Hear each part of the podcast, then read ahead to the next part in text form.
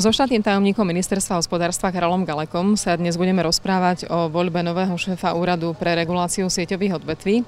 Celá táto voľba sa koná úplne takým novým spôsobom a to verejným vypočutím. Začníme tým, prečo tak e, už vo voľbách sme slúbili, že naozaj tá transparentnosť a tá odbornosť bude pre nás prioritou. Úrad pre reguláciu sieťových odvetví je práve takým úradom, orgánom, kde sa to dá najkrajšie práve preukázať. V minulosti bohužiaľ na tomto úrade sedeli ľudia, ktorí boli nejakým spôsobom politicky prepojení, boli závislí, vykonávali nejaké príkazy práve z toho bývalého e, vládneho vedenia. Častokrát to viedlo k tomu, že sme tu mali neumerne vysoké ceny, do cien sa prenášali umelo všetky politické zásahy, politici e, odmietali prevziať akékoľvek zodpovednosti za svoje rozhodnutia.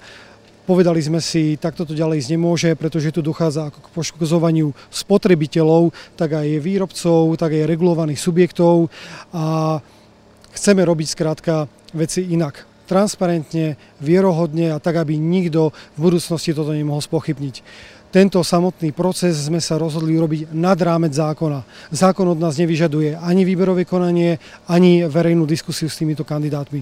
Napriek tomu sme to boli ochotní podstúpiť a nielenže ochotní, ale ja som to urobil osobne s radosťou, pretože sa nám prihlásilo 14 kandidátov, 11 z toho sme mali možnosť aj vypočuť a naozaj sú medzi nimi naozaj veľmi kvalitní ľudia, za ktorých sa určite nebudeme musieť na tomto poste hambiť. Kto vyberá? Kto je v tejto komisii? Kto sú tí odborníci, ktorí posudzujú, či šéf regulačného úradu môže byť ten alebo niekto iný? Táto komisia bola zložená z troch zamestnancov ministerstva hospodárstva. Bol tam jeden zástupca zamestnávateľov, jeden zástupca zamestnancov a jeden zástupca výboru pre hospodárske záležitosti Národnej rady. Títo ľudia boli určení, buď sa prihlásili sami, či už to delegovali zamestnávateľia, alebo odborové zväzy, alebo samotný výbor a na strane ministerstva to určil sám minister. URSO je dôležitý aj preto, že e, tak ako je vedený, od toho závisí cena, za ktorú platíme za elektrínu, ktorú platí každý jeden z nás, e, pretože robí veľmi, veľmi podstatné rozhodnutia, takže či platíme veľa, málo, primerane, ako tá cena reaguje na svetové trhy a podobne, závisí práve od neho. Akí ľudia sa hlásia o túto pozíciu? tak na tejto pozícii ten človek rozhoduje hlavne o regulovaných poplatkoch a regulovaných cenách. Čiže on nedokáže ovplyvniť napríklad cenu uh, komodity na trhu. Tí ľudia, ktorí sa tam hlásili, pochádzali či už priamo boli v minulosti zamestnancami eh, regulačného úradu, alebo to boli rôzni zamestnanci regulovaných subjektov. Našli sa samozrejme aj medzi nimi rôzni energetickí auditori alebo ľudia, ktorí mali relevantnú skúsenosť s tou energetikou. Napokon samotný zákon toto vyžaduje. On vyžaduje tú 10-ročnú alebo 7-ročnú prax v energetike, sieťových odvetviach alebo cenotvorbe a 5-ročnú prax eh, práve v, tej, v tom vedení alebo v riadení takého takéhoto podniku.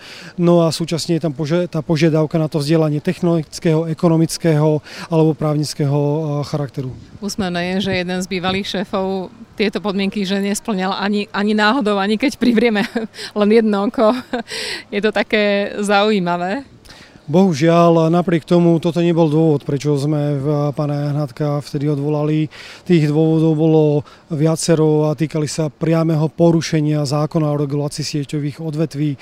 To znamená, naozaj sme mu preukázali, že je mu rodine spriaznená osoba pôsobí v subjekte, ktorý možno považovať za regulovaný. Takisto mu bolo dokázané e, napríklad ovplyvňovanie e, poslancov, poslanca konkrétneho, ktorému vložil vložil do rúk nejaký návrh eh, zákona, ktorý mal zvýhodniť jeden regulovaný subjekt. Eh, tých pochybení je tam o mnoho viacej a pokiaľ naozaj tento eh, bývalý predseda sa chce súdiť s ministerstvom, tak sme na to pripravení a máme v talóne viacero ďalších dôkazov a viacero ďalších um, sporov, na ktoré chceme poukázať. Jedným z nich je napríklad aj to, že v minulosti, alebo je to tak dávno, v minulom roku podsekol stanovení tarify za prevádzku systému o 80 miliónov eur, ktorú budeme musieť bohužiaľ nejakým spôsobom vykompenzovať zo štátneho rozpočtu.